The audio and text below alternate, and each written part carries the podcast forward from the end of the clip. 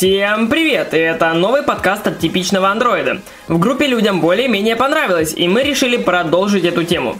Сегодня хотелось бы начать с исторического момента. Samsung выпустил обновы сразу для двух устройств за одну неделю.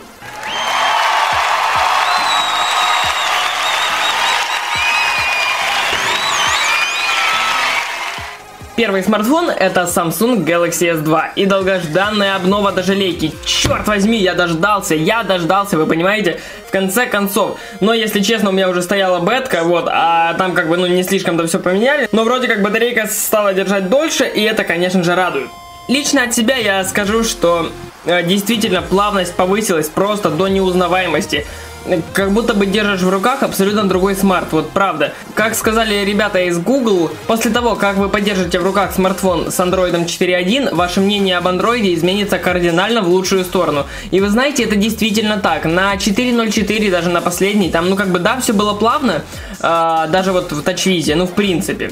Но все-таки иногда проскакивали всякие подтормаживания, там глюки, лаги.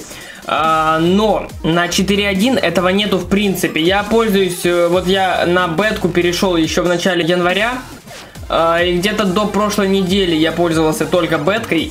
Все было ну просто настолько плавно, настолько качественно, действительно. То есть ребята постарались на славу. Задержали выход новой версии, да, задержали самсунговцы, это как бы их косяк.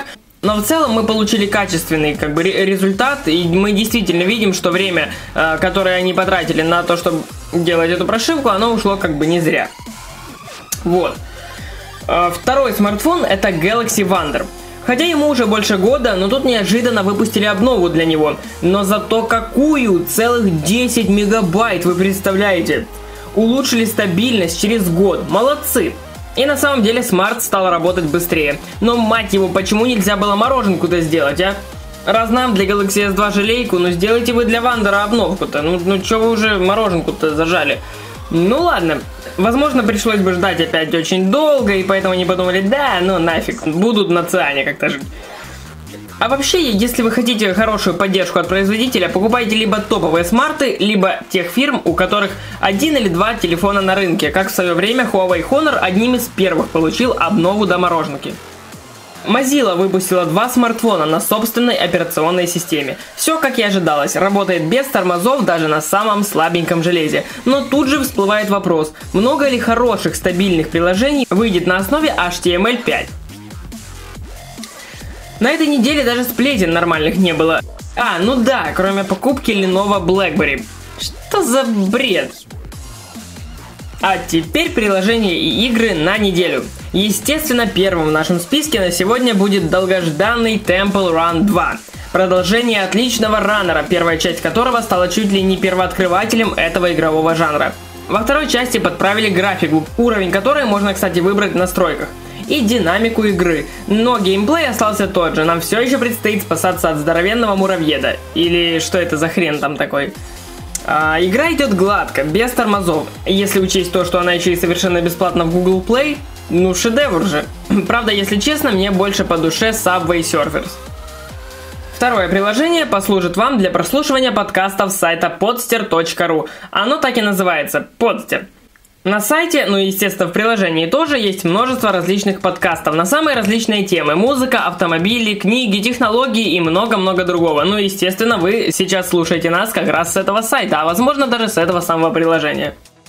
Третье приложение это игра пи би эй Challenge. Очень качественный боулинг для Android. Вас ожидает классная графика, звуковое сопровождение, ну и естественно удовольствие от игры в боулинг. Что тут еще сказать?